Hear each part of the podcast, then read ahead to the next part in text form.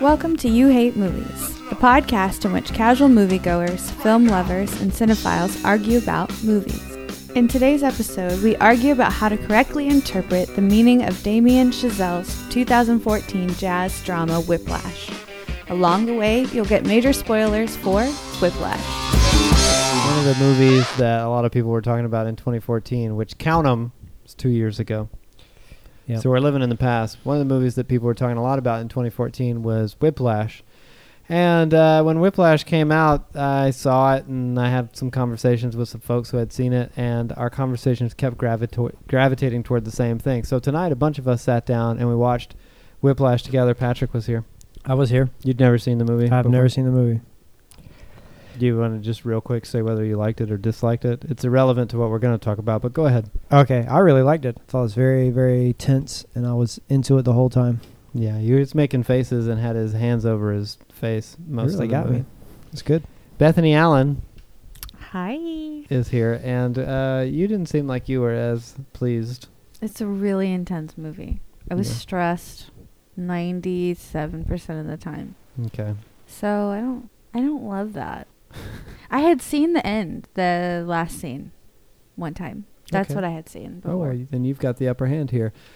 Tyler, Yep, you were here. I was. Had you I seen? am here. Yeah, You're here. You were Here I am. yeah. but now they're hearing. They're hearing something that happened in the past. Right. It's the present for us. It's the past for them. Sh- sure. Wrap your head around that. Wherever one. that is, I'm there. Had you seen this movie before tonight? No, I hadn't. And I remember 2014, Yeah, that's good. and I remember people talking a lot about it. And I thought, yeah, I should see that. Um, so two years later, Got around to it. yeah, I saw it. But Transformers movie comes out, this man is on it. He is gonna see Yep. that Transformers. no, and they gave him credit. When they- if, if this had come on TBS, he would have got That's it. true. Yeah. That's what got me is Transformers was on Hulu, and I said, Ugh. I kind of, you know, let me let me let me clarify here. what is happening?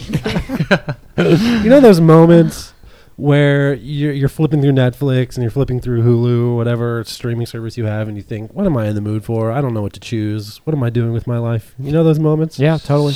It's in those Hardly moments ever. of defeat where I'm just Oh, lost. you don't know. that I choose Transformers, and I think, Ugh, okay. That's how you settle. I would never Yeah. choose Transformers. I would just turn it off. Yeah, There's that's a that's when you thousand go maybe Most of outside. our shows shows. I'd watch. Yeah, Does but but I've spent I've spent the day outside, so I'm, Oh, I've had okay. enough of outside. oh, okay. Every time you watched a Transformers movie, you had spent the day outside. I'm just Convenient. yeah. I'm, there were no other options. It was like I'm I have to ex- watch something, and yeah. this I'm is it. accepting the defeat, the Is inevitability. Something in your head going, "Oh, let me just see how dumb this is for a second. And Yeah. but part of you knows that you're going to watch the whole thing. No, I never expect to get through the whole thing. Usually, I'll start it and I'll go, "Oh gosh, oh yeah, this is bad. I wonder what else. wonder what else is coming. I wonder how Why else don't you it can put be on bad." Lord of the Rings What? or something Nah. better? He's not trying to go to sleep. That's another podcast. Yeah. Okay. But uh, yeah, Whatever. that's true. Guess who else is here? Peter Nikiforov is here. I'm back, guys. Nikiforov. Had you seen that movie before? I have not. And yeah. what'd you think? It was super stressful. Most of my nails are gone, but I guess that's a good thing. I don't know. You're I'm, biting I'm kind of in Bethany's boat. It's like obviously it was super Oh. intriguing, Nice. but it's like it does feel miserable while you're watching it. It's yeah, like, it feels like you we're just want- bleeding the whole time. it's just time. cringe. I looked up what cringe meant because I was like, is that the appropriate term? Yeah. And apparently, it's when you like just tilt your head back or your body back in a reaction, which doesn't. that's one of the definitions. Yeah. That's the primary definition. Yeah. We were tilting our bodies all over the place. So you know when you're Uh, like on I've an missed, airplane. I've and missed you- Peter. Thanks, Tyler. Um, so here's what I've been wanting to do a podcast on ever since I saw that movie a couple of years ago, is about the ending of Whiplash. Because I talked to a handful of people right after seeing it, and they said, "Yeah, what'd you think about the ending?" And I said what I thought about it, and they were like, "What? No, that's not what happened at all." Then someone else that was standing there said, "What are y'all talking about? That's not what the movie was saying." And it seems like no one I've talked to has any kind of agreement on exactly what transpired in that final scene, and then more than that, what the movie was trying to say with that final scene. Sure. So you're talking about the open-ended interpretation between um, Fletcher and Andrew. What's the, what did the kid's last name? What do they always call him? Neiman. Neiman. Neiman. Fletcher Was- and his name was Norman, but he kept calling like it him was Neiman, wasn't super clear and explicit. Like they were just. Am I am I right? Well, great. Uh, let's, Let- let's look into let's this. What is your opinion? Well, okay, I'm just gonna say the thing I think. Obviously, this dude's a hard ass. Am I allowed to say that? No. Okay, Yeah. you guys can no, figure that but out. no. Anyway, Can we bleep and, that? and uh, you know he pushes kids, Peter's and the whole back. time they're talking about this dude. Uh, what's the guy who threw the cymbal at? Um, I don't know, some it's, famous. Uh, it's Charlie Parker. Charlie they, Parker. Keep, they keep referring to the anecdote of Charlie Parker right, uh, having a cymbal thrown at his head by Jo Jones. Right. So this dude's philosophy is push people to the end, and he obviously did that with this kid, or like pushed them to get get it out of them, or whatever. And obviously, this kid, he did that to this kid. I don't think he had planned it for it to get him fired, but then, sort of at the end, it seems like that comes back, and it actually, you know, plays out exactly how he wanted it to. And he even mentioned specifically that dude came back after getting like a year later after and exactly kind of similarly you don't know how long time went by but it seemed like Well, a it was while went fall by to summer. right and it didn't really show him practicing but the point is after all that went down he came back and then he played a solo just like guy said and they were like on good terms obviously everyone was smiling so it seemed like he just fulfilled that kind of prophecy or whatever Now, right What? Wait, what And- solo? the solo at the He end the when he just drum took solo. like Uh, he was supposed yeah. to finish and he kept going and it's exactly what dude did that got the Uh-huh. cymbal thrown at his head and you Came know, back and came sure. back and, and then th- Okay. it ended and the implication was he just like killed it just like how this guy said you know and he even said to him you shouldn't be or he, what did he say he's like i never had a norman i don't know the names of these guys but he's he like never I never had a Charlie Parker. yeah exactly and the implication was yeah you did you know and that and it like froze on the kid's face for a while after they sa- he said that scene and just it was on his face I don't know, right? And Is that- everyone saw right? that, right? Right, it guys? seemed like super Guys, clear. right? There was what's yeah. So you're you're saying that this uh, this conflict between them in the classroom uh, eventually escalated into a boiling point where Miles Teller, playing Andrew, tackles Yeah, J.K. that's like the uh, the cymbal Simmons. being thrown. J.K. Simmons. J.K. Mhm. Rowling's is the Harry Potter. he, didn't, he didn't tackle her. He didn't tackle her. tackle her. Thank he goodness for that. tackled That's J.K. Simmons. it's analogous to the cymbal being thrown. on stage, right? And so then you find them again out on the street, uh, kind of on neutral ground. But the conflict escalates because Fletcher is trying to get revenge, which seemed like it seemed intentional, obviously, that he brought him on stage to embarrass him and to finally bring an end to his career. Because he said the people that were here tonight can make one phone call and make your career, or they will never forget the mistakes you make. And so he was obviously there trying to wreck his right, career. right, yeah. And it was that defining moment where the conflict kept rising and escalating, and it left the classroom out onto the streets on the professional stage, where they finally clashed. And Andrew, the drummer, rose to the occasion, and he, they had their their Jo Jones throwing the cymbal at his head moment where he he became the drummer he wanted to be. What And Patrick took a he, He took a deep breath. yeah, Took a deep Hear what breath. he's gonna say next. Uh, and in that moment, the conflict that they had, either the teacher trying to bring the best out of the student or the student trying to prove himself to the teacher, all that conflict they had finally resolved itself in that they finally understood each other. They both achieved what they were working so hard to achieve. yeah, on that that's what I was gonna think. Is that the That's what you analogy? were gonna think or say? That's what I'm thinking. was I was gonna say is the the analogy they kept saying of dude throwing the cymbal. Joe Uh, Jones. Yeah. So, what's the guy? What's the orchestra?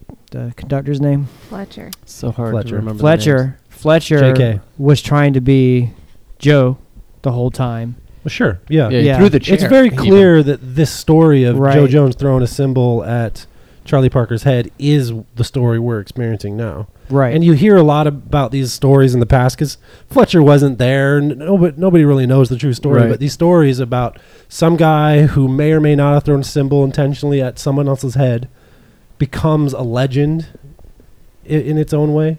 It's it's the telling of somebody rising up to become uh, a, a king among mu- among musicians or Sure, Whatever but Peter the just said even status he interesting how uh, when he tackled him, it was the way he was throwing his cymbal at him. So they both were kind of like right. doing the same thing. They both yeah. had their metaphorical cymbals thrown at them. Yeah, so that's what this story is: is that they're they are throwing cymbals at each other. But but what this old story was with um, Charlie Parker is the story that they're telling of Andrew. He he, in his own way, has be will become this legend. They'll tell the story of Andrew. You remember that story about Andrew? He tackled his. He got in a car accident before a concert, and then he's tackled his instructor on stage, and then eventually they went on to m- make amazing music together. Yeah. That's his new legend I don't story. know that So that they settles would it. tell that. I think that the shocking moment was I don't I don't think that Fletcher anticipated him pressing through. Like when he walked off stage, I think he thought, "All right, th- he's a failure or I whatever." agree. And then he was surprised. At this point, is is Fletcher still trying to push him, or he's no, only out No. to I think he was him? done. I think he was Yeah. out to sabotage Yeah. him at What- that point. But then Yeah, he yeah. proved him wrong, and Right. he was thrilled out of his mind. What what Fletcher He knew it may have been what Fletcher may have been intentionally trying to do in the classroom was no longer his intent, in my opinion. Yeah. He was trying to intentionally sabotage him at that point, but only realized that trying to sabotage him, which isn't outside of his character, obviously, it, it all felt like sabotage. But what was trying to in, improve the student became to try to sabotage the student, and in that moment, he rose to the occasion, and they both realized what was happening. But- May- maybe it's he ne- he was always trying to inspire him even in the like obviously this kid responded to like harsh criticism. And so maybe that even that last scene cuz you know that that character F- Fletcher you know he's like it shows that scene where he cries. That's kind of a random scene where he's like crying about the kid who died The kid Um, who killed himself killed- because he was pushed too hard. By oh Fletcher. okay and this he, oh yeah that's right he was claiming that he got in a car Yeah, accident he lied. He said it was a car accident, but apparently the kid had hung himself. he still cried the point he is cried because the kid killed himself. right so the Where point were you taking that thread? I guess I was just saying that he, you know, he actually feels bad for. He's not like a super malicious evil dude. Like, yeah, he he's obviously really he obviously really believes in this philosophy of like breaking them down, negative reinforcement kind of thing. And I feel like even at the end, with yeah, that scene in the um, restaurant where he's like telling him that he's never had a guy who's, you know, I don't know. It just felt intentional. Even then, like he, he was No. yeah, he was pro. He was trying to get him to. So is that the question here? Whether or not um, Fletcher's intentions on stage in that final act were intentionally trying to get Andrew to rise to the occasion? That's one of the questions, but I think I also am interested in what you guys think the movie the movie is trying to communicate. Let's just say for the sake of argument that like yeah, that's what we're seeing and experiencing the way that, you know, the it's not like the narrative is actually telling you that this is happening, but it seems clear enough that that could be the case. Is the movie then telling us that it's like a Mighty Ducks kind of thing? Like, he did it. Now he's going to be a great drummer. And he got his Charlie Parker. Hooray. Yes, Or I think what? that I think that they're telling the Jo Jones Charlie Parker story with Fletcher and Andrew. Oh, I just, I didn't get that. I thought Really? they were just kind of telling the story of the moment. It's like a fleeting moment that like becomes a legend, even if Then what? that okay. last s- scene. So Yeah. here's the the questions moment. that I have. I th- I saw this thing and I thought like, whoa, that was a really ugly nihilistic movie, bleak movie, because I thought that the the threads that they put out there, one having to do with the kid who killed himself.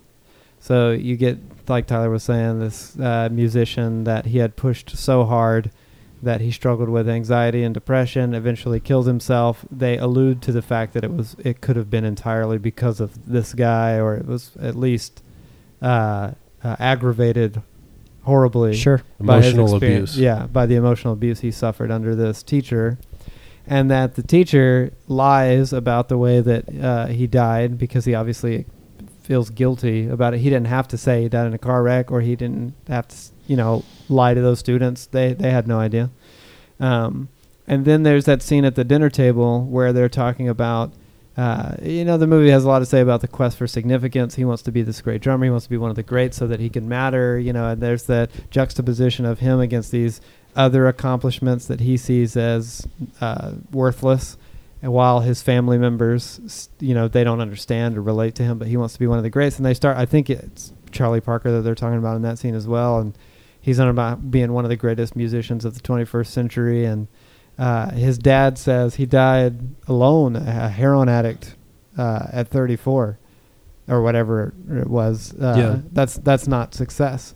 And then there's this weird moment that they put into that final sequence where he gets off the stage. He's going to walk out. He's been defeated, and his dad Is It's looking like- through the door. yeah, his dad's like right there. He's been with him the whole time. He's been like accepting of him. His dad is painted in a very positive light. He has his father's acceptance. Who doesn't love Paul Reiser? Yeah, and he's great. Yeah. He's he's Mad very, about you, baby. He's very Well, we get it. That was Paul the show Reiser. he was on. yeah. uh, and he hugs him immediately, and he's like, "Let's go." so his dad's like the loving character, benevolent character that's like, "Let's get out of here." He's the one who said, "You shouldn't let this guy do this to you." He says, "Let's go," and he's like, "No, I'm going to go back." And then he goes back on stage and he plays this solo. And I thought it was it, it, the ending that I got communicated was like he is accepting his fate as like this quest for significance that ended in suicide for one guy, ended in heroin death for another guy. Uh, he thinks that this is the only way he could matter. He lost his girlfriend because of it. He turned away from his dad, who like wanted him to be healthy and good. And all through the movie, he's been making the most horrific decisions with his life, all in the name of like practicing so that he could be great.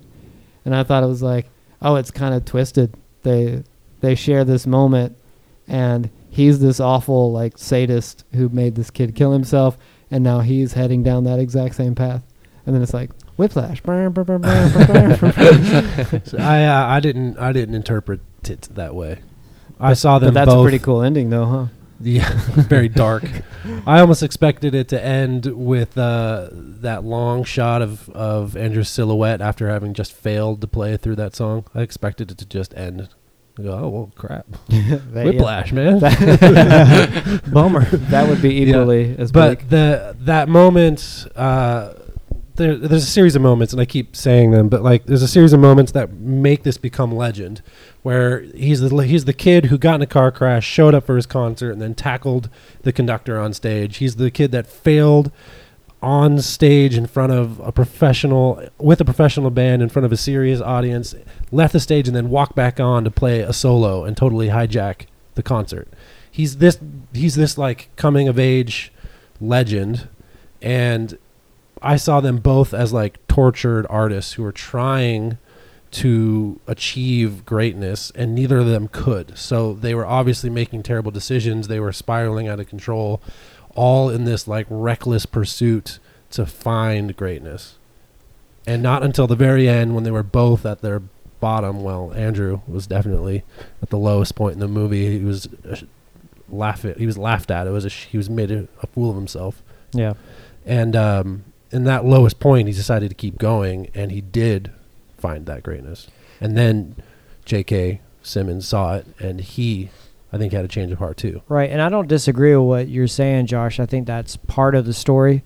I just think that it's we see uh, Neiman, Norman, whatever, uh, look at the situation, understand that he's going down a path that could end in these ways, and then even going down it otherwise. Like it's almost certain doom, but I'm going to try it anyway because I'm so driven to go past these barriers to try to find greatness that other people haven't found yet.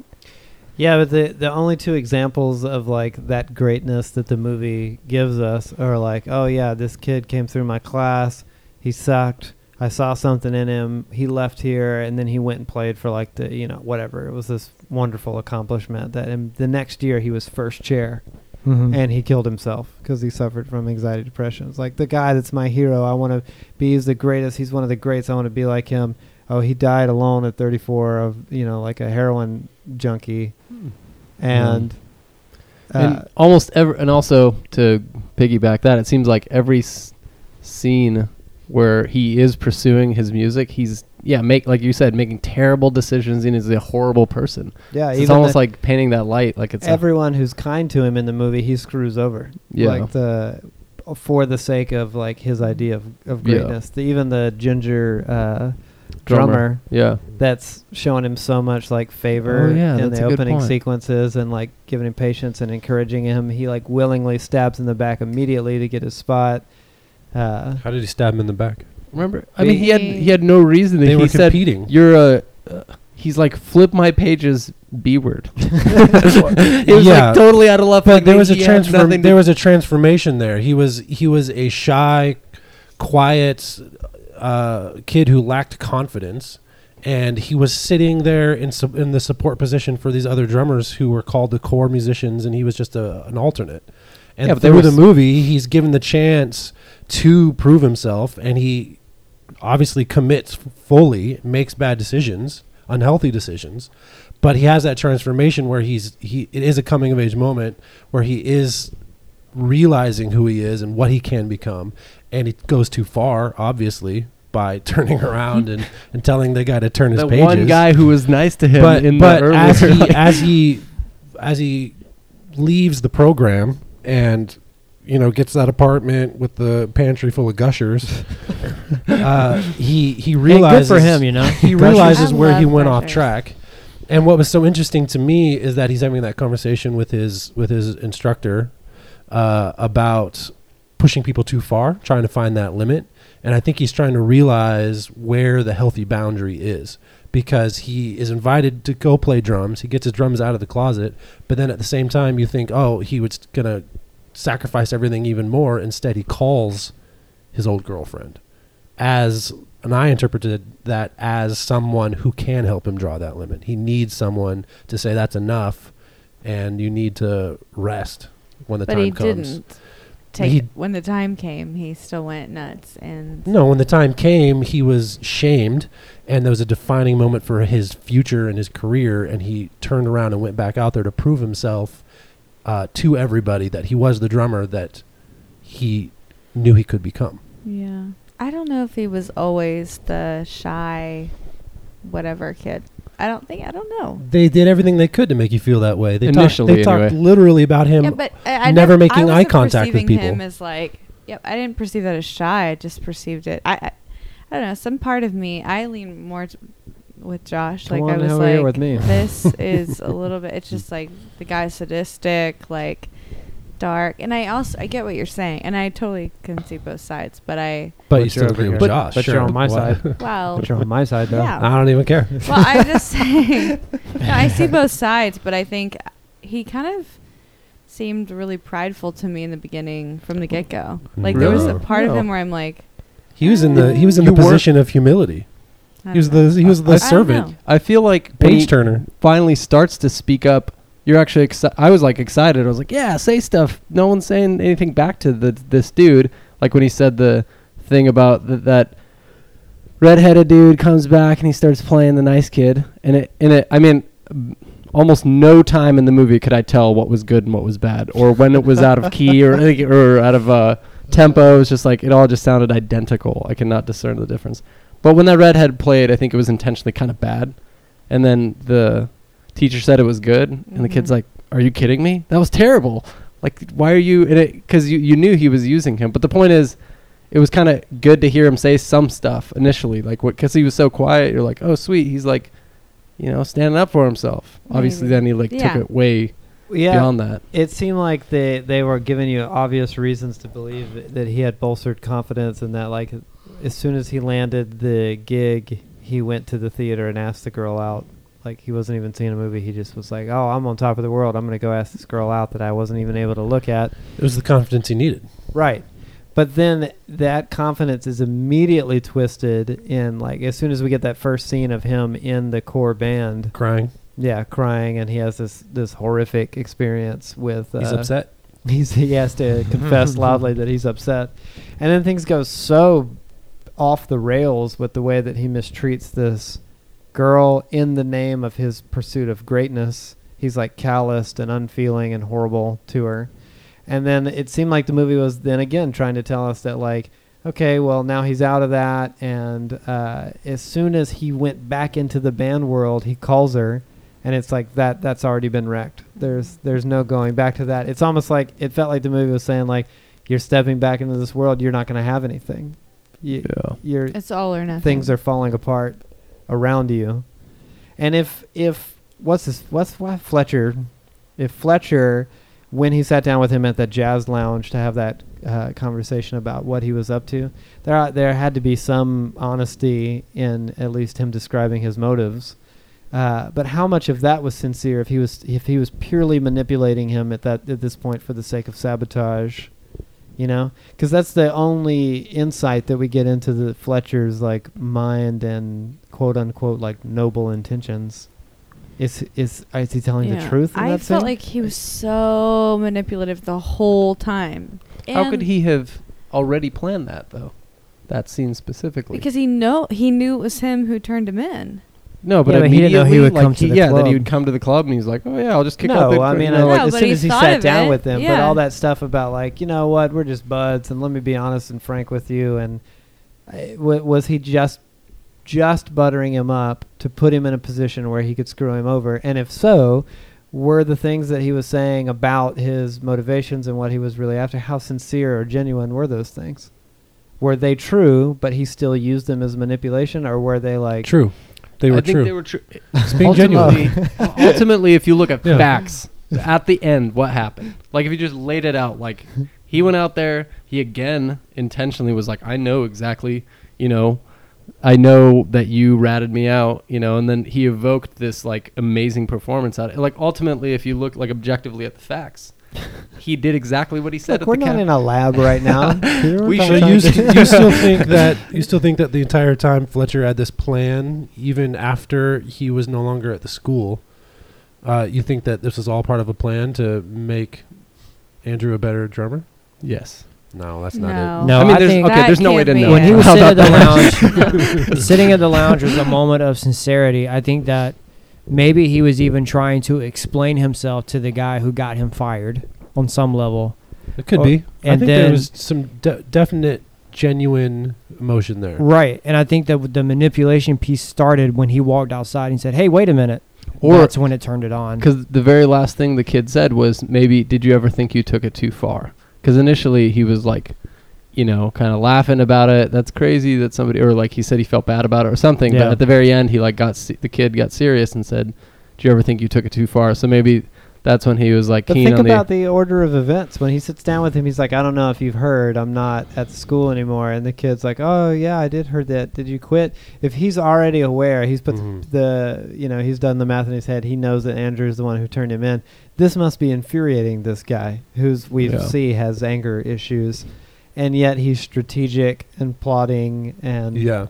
Do you think that the um, that the classroom experience that they had one with another was unable to work to bring out the greatness in each of them because it was a controlled environment where they knew everyone was there on each other's inevitably on each other's side trying to make each other better but it was only once when they were li- literally out on the streets and they were actually at odds with one another that they were able to get to that place because they had to dig deeper because they knew that they were using this conflict with one another to try and rise to the occasion. You just mean circumstantially?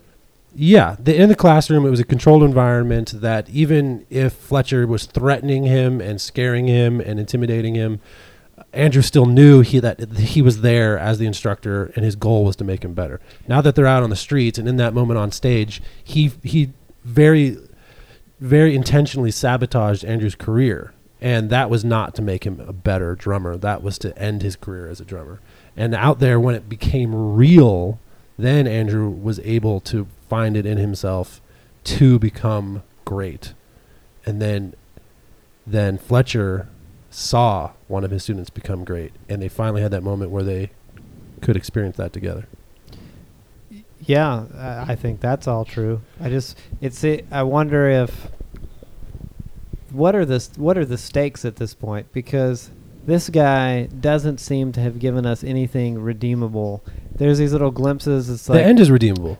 That's it. That's Well, all we get for Fletcher. The You're just saying a Fletcher? piece of crap. If you notice that He's Fletcher, just a piece He's a of crap. tortured artist who, yes, who has He- spiraled out of control and is is making bad decisions, but it's all from a genuine desire to see musicians become great. When Out- just we believe him because of the bar conversation. outside No. of the classroom, he's never, you said that this he's got anger issues, but maybe it's all a fake, you know, facade. It's just no, this. I bet. I bet. it real. shows. Remember it. Remember the scene where it shows him talking to the kid, and he's like, "Oh, hey, you can have like." He's super nice outside, Giving a high like just to the outside in the girl. hall. Yeah, Yeah. and then the other only other time you see him outside again, objective facts.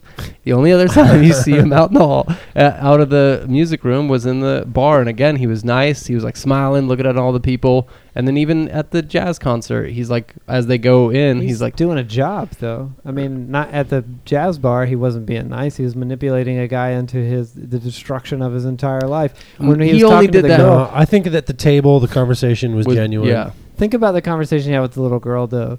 I thought that that was a twisted moment too, because he says to the this little innocent girl, like, Oh, "Hey, yeah, you're gonna grow up my to be a college kid and come be." You're meant to think like, "Oh, heck, no, no, little girl, run for your life. You don't want to end up in this guy's classroom." And that he's willing to say, like, "Yeah, come be in my I'll torture class." you too. because Yeah. he knows objectively he's super good at teaching, and he knows that you know, like the kid doesn't understand it yet, but when he grows up, when the child grows up, it's going to be rough. But ultimately, like the means or the or the the au- the the output is going to be this. You're going to be a great musician. It's like people. That's why it's the best uh, university in the whole. You know, where they say the whole world or whatever. It's like ultimately. He's got crazy methods and crazy Yeah. tactics to teach these, you know, to get these. Yeah, uh, it- it all students to He go- feels- drives people to suicide. it all feels very extreme, but that's true. If you look at the the position they're all in, it's the best school in the in the country, and it makes it the best school in the world. And so, if you want to rise to this type of greatness and become this musician that's world renowned, this is one of the main avenues to do that. But take a step back now. I thought we all agreed that he was being uh, a bold-faced liar. Bald-faced liar? Bald-faced liar? Bald, yeah, Bald. bald. He- Bald easily, or yeah, that- bold? that- bold face, qualifies. but J.K. is bald. Yeah, he was a bald-faced, bald bold-faced liar. and the j- he was that was all manipulation. I thought we all agreed. The on that. entire Did we all agree No. to that? Did I agree to I that? don't think I might have. I don't think it was all manipulation. No, I think What's the not- I think sitting in the lounge was sincere. Yeah. And I Yeah. think there was even talking there Just was when he ran after him and decided that he was going to be a saboteur. There are even moments in the classroom where I think are genuine, but he quickly unravels and he has a short temper because he's probably been committed to this job for so long trying to find his Charlie Parker and he Yeah. hasn't. Yeah. I think he's totally unhealthy, but he has sincere motives. No. Bethany's I over here shaking her head in disgust. What I do you- don't think what's going so. on over here? I just don't think so. I don't think that's entirely true. I don't think his motives are pure like that. I really don't. I, because Well, he's I'm not so saying- I think he's I'm so not saying he's a wrapped s- up a in saint by himself any and his means. his arrogance that he can't even he can't he can't even see what he needs to see. I'm not I'm not saying he's not arrogant. I'm saying that he's there because he wants to help students become their best and I don't he know wants if I to believe see that. Hmm. Well, Uh, then he why is he wants there? he wants to to be the best. He wants it's all about him. That's- What yeah. incentive does he have at a school to become the best? Like, w- in what name, way? Because it's his about- name It's becomes about great him if being he's the, best. Joe, Joe, whatever. Yeah. the- The guy the who one who throws discovers him. the. yeah, he wants to be that person in the story. Yeah, He wants to be responsible for a Charlie Parker. he's the dis- he's the discoverer. He's Ah. so arrogant. Even the way he frames his, you know, his lament in the bar scene, he says, "You know, Andrew, the truth is, I never have had a Charlie." It's like Right. uh, it's a, it's something It's not happening to him. It's Right. his e- experience. It's not about his students. And even on the stage, the last scene, he's like, "I'm like, he's, like, I'm like, he does not need you there moving your hand up and down to help Yeah, him know yeah. when to crescendo and when not to." Thanks so much, though. You've been Well, no he- help at but all. dot com. He cued You him in. No, he he did did. Yeah, dot com for that last note. That's why No. con- that's why conductors up there. He, they they did need to. Because he cued the band back in. Yeah, they did need to. He said, find that "I'll cue. cue you." he cued him to cue the band back in. yeah. He can't go He waving his the power. arms He for knew all he the was, doing- guys. he was taking all his glory too. He was saying, "I'll cue you." No, didn't you? While he was playing, didn't you want Andrew the music just to come back? Like it was. Yes. You needed it to come back. But It would've on been- if it Fletcher's just terms, ended- if it on just ended with Andrew's drums. terms. It would have been horrendous. But yeah. I, I still think that you have all a of lot this. of compassion for Fletcher, the sadistic, crazy, I do? wackadoo. Yeah, Tyler I loves do. him. He wants to be in his class. I, I and do. everything. I, I I want to believe in him. Uh, I, think that even in that ending moment during his solo, where you see this uh, harmony between Fletcher and Andrew, where they keep cutting back and forth between um, the solo and and Fletcher conducting the the rest of the band, and they they're finally finding that rhythm together and that harmony, and they're they're actually discovering that respect for one another that has been missing for so long. I And think then- Andrew respected him from the get go. Uh, yeah, he didn't even want to I turn don't him think it in. was me. I don't think they were. I don't know. I think that there was a lot of anger. He was he was driven by anger, and he would he was lock terrified. himself- desire. he He would was lock feared. himself away to try and, and practice and practice and become better to prove. prove the other guy wrong Yeah, and earn his place. and earn because he respected him. I think because he feared him. I think it's. But once he did rise to greatness and he saw how Fletcher had done that, then then he you could kind of see the anger the anger kind of disappeared and his his drumming was done with a calm, confident kind of attitude and then they found that rhythm together. Mm, I don't. I think all the frustration disappeared. I them. don't. I'm not saying the frustration didn't disappear. I'm just saying I. I think he still revered and respected Fletcher long before he feared him. I He didn't know. I think it was it was fear and anger because I don't know that he would have tackled the guy on stage if he respected him. Fear and anger is futile. Yeah, you're if you right. and respect that's someone, why you're trying to earn their. fear and anger You're are trying to earn definitely un- credibility in their eyes. So he was driven by that. He had Mm. already. yeah, res- and that's why respected they were both behaving so badly. It was all unhealthy. I'm I not- don't. You're proving my point. No, I'm not at all. I'm saying you're wrong. yeah, but what about this? I'm Neither one of them had a good ending. I'm right? reliving the frozen episode. now, Neither one of them had a good ending. What are you talking about? It ended No. on that. The guy got fired from They his prestigious job, right? So now he's like bouncing around from concert to concert. They were both at No, that doesn't school. matter. It's Both- a great ending. but It's a yeah. great no, it's ending. not because think it. The guy said it's cutthroat. If you mess up once, they'll never forget. It doesn't matter how great that's it. No, it does. No, it does. It No, does because, because that he- was their that was he their messed Charlie up so bad the whole thing had to No. stop. No, no, That's no, not it was- it. He went That's out not there. it. He went out guns blazing. He made that nice gesture, but that's it for him. No, I don't think No so. way. I That's think it. he's The gonna- song stopped. get The a whole job song stopped, and he in got drumming. laughed off stage. You didn't get. They How's clapped gonna- very reluctantly. No, but then he got They back didn't up laugh. there and he was No, like, it was the solo. And Yeah. they, he Like, like had uh, a fight with the gu- sprinkles. the conductor on stage. yeah, They but could- that that audience is going to be like, "Wow, this is the best jazz concert Yeah, I've ever yeah. seen." My God, get I don't, I don't- I don't know that he was playing That anything is right. the truth. I can't tell. this is what I've been saying the whole time is that these moments of conflict where they're shouting at each other on stage, he's walking off stage and coming back, and they're literally fighting on stage. These are the moments where the, s- their students in the future will talk about what happened between these two people on stage. Sure, and then they'll talk about how great they became. So and I then think where that do they go from there? that's what I'm saying. Heroin sure, that moment is death. that moment is great. but what's after that? Andrew The- will get a job. They'll That's irrelevant. jobs. That's It why was- it ended right there. It was the That's the audience. glory. It was that the moment crescendo. that defined everything. Playing for that audience who can make or break your career. The assumption is that once he ra- he- he was able to rise to the occasion, that his career was made, and he went on to success. we don't know that. No, but that's the implication. Yeah, it's That's not an implication. It's an implication that they like had a moment where they like agreed finally.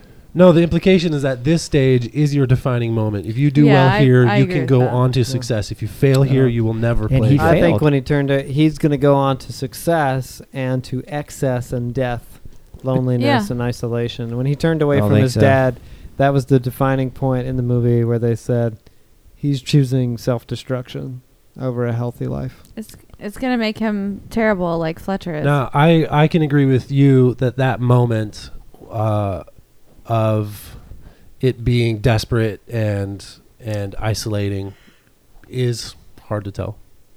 Mm-hmm. Or or really obvious. You know, we can definitely tell that it's, it's because you you're trying to interpret the um, expression on Paul Reiser's face as he's looking through the door and his his his uh, his face changes where he's kind of in awe or Mhm. shock. I don't know how you would interpret. How did you interpret that expression? I thought that he I thought that there was an implication there that he was finally understanding his Mhm. son's gift, Mm-hmm. but that he had also been rejected by his son. I don't know that it was rejection. Yeah.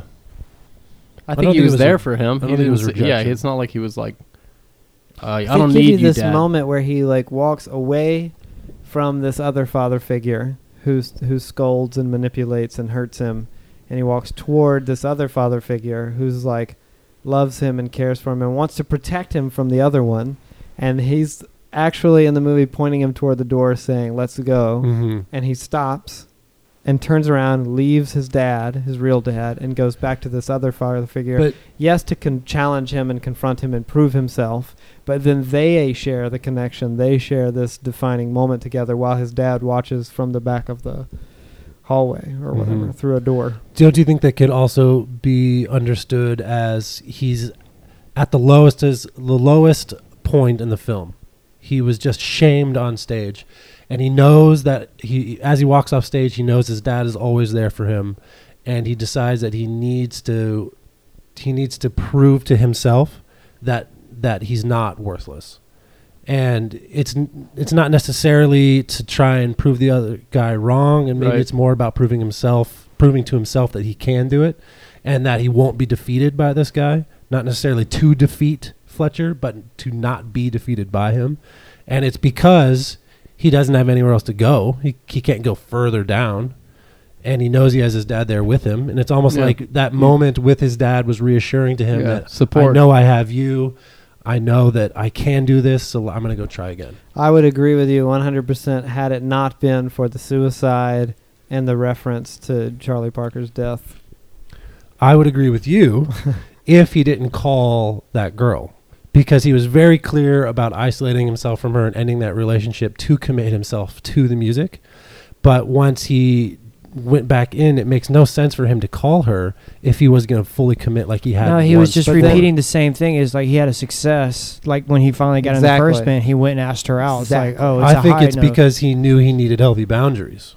Yeah. And he knew. I knew don't think that he there had knows to what be his a healthy limit. boundaries no, are. no, it was a motif. Patrick's right. It was a motif. Yeah. Because he got amped up on his confidence again. He calls her back, and this time explodes in his face, and we just get this scene of him like looking off awkwardly and lonely, going like, "Well, I destroyed that," and he didn't even know how to connect connect with her. He was like, All right. "Sorry." So anyway, let's get some pizza, as if that was like a mature thing to and say. that's It pro- was a probably motif, supposed that's to what they had start before? steering the audience into like, wait, this isn't going the same way. Something, Exactly. something bad's coming. exactly, man. And This then- guy beside me knows movies. I love him. Wait, did he? Was he gonna call her at some earlier point? He looked at her, uh, Yeah, but what was going on then? He had nothing going on. he had right? nothing. He was So working in a He was deli. chilling. That kind of eating helps their Gushers. their like uh, argument because that's like the implication there is that he isn't confident. He's got no accomplishments.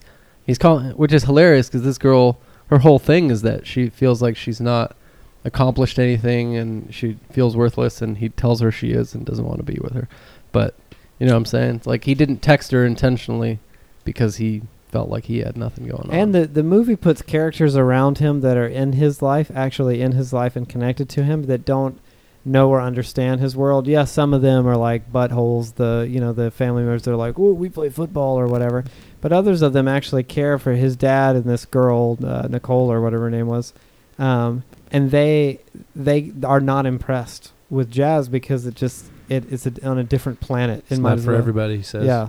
So it's it's almost like the movie's trying to tell you like, look, the the people that ca- actually care about you, they this this isn't something that is going to imp- impress or they, it, there's like a loss. There's a disconnect between him and even this girl when they're having that like, oh, he's trying to impress her by saying he identifying exactly what the recording is, playing at the pizza parlor, and who's playing drums, and she's just like, neat. Anyway, you know, yeah. hmm I, he's What are I, you saying? I'm saying that everything that he's doing to immerse himself in this world of jazz is to put himself in harm's way with people that with a guy who wants to destroy him in a lifestyle that the movie has told us doesn't pan out for the people who succeed For Charlie Parker, and the suicide kid. who both had success and both died. Mm-hmm. But they were greats, Poor- according to jazz people. And I had never heard of him before. You ever heard of Charlie Parker? No. Hmm. What about uh, the jazz itself? Were you guys into that? Yeah. Because it sounded like a chaotic cacophony of nonsense. It was entertaining. I think it added to the intensity, like the type of music it is. It was just like it was super intense. They did. I think they all those shots where it's like close up. I think it get it like sucks you in, like you're in his like field of vision, seeing just like shots of the random things. And then when something like a car sideswipes him from the side, you don't see it coming. Just like he didn't see it coming because he's so focused on all. Yeah, These, you know, if nothing else, we can all agree on this. Take a step back and think Andrew had the craziest freaking time playing drums in this Yeah. band. He's I like know. Uh, all on the verge of a, a breakdown. He gets in a fight with the teacher. He's always bloodying up his hands. He gets hit by a car, pass, nearly passes out while he's trying to perform. He gets sabotaged on stage. No one's had this much excitement in the world of jazz in the history of the genre. yeah, seriously. Yeah, it, to the film's credit too, it was so intense for me. Like even when they were doing well, when the band was playing well, and it seemed Yeah, like Fletcher like was enjoying himself, I was still like Something's about nervous because he's about to throw down. something because Yeah. he's really mad. You know, like I can't tell if they're playing good or not. yeah, there's no way to know. knows, and he- any second now he's gonna like just shoot everybody because he's so crazy. Just a chair is gonna go across the room. So the the argument you guys can't see it, but he was looking off at the ceiling. so the argument here is whether or not Fletcher was sincere or sadistic. Well, that's part of the argument. I think the argument is more like is the movie give is the movie trying to give us a happy ending or a bleak ending? Or like a warning. Mhm. Yeah, like Yeah. So cautionary I think tale yeah. or like he did it. that if Fletcher was just being sadistic, pleasuring, finding pleasure in other people's suffering, uh, I still think that the movie was. Um, I still, th- I still like the ending, Ev- even if you're right that Fletcher was just being terrible.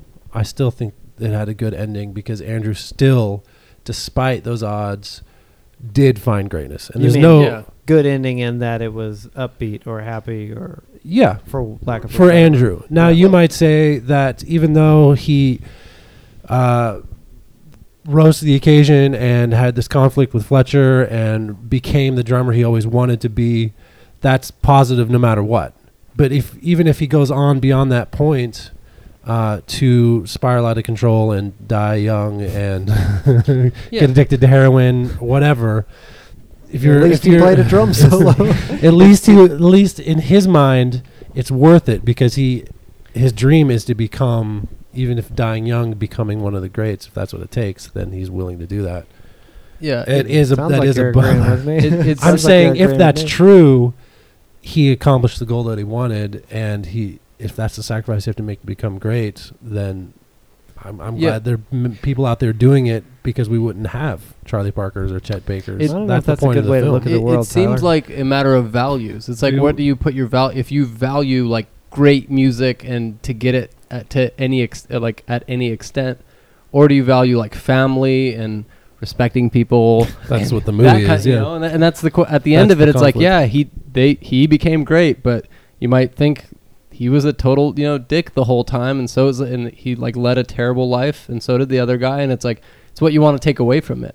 yeah, that's what I'm saying. Yeah. That's- that's what yeah, so s- in a way we all agree. that's the sacrifice to achieve greatness Uh, all Did you think we've ended somewhere on the same page, Bethany? I think we've been talking just in circles. no What have you? no, we had a clear heard, divide earlier. There and now is I a feel like we've come around. but- N- Have you heard our show before?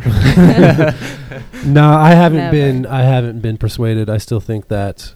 Uh, yeah, I think you're wrong about really? that, though. I still think don't that, think that Fletcher wanted to see No. him achieve success. In the end, he they may wanted have been at genuine odds with one another, but they they found mutual respect.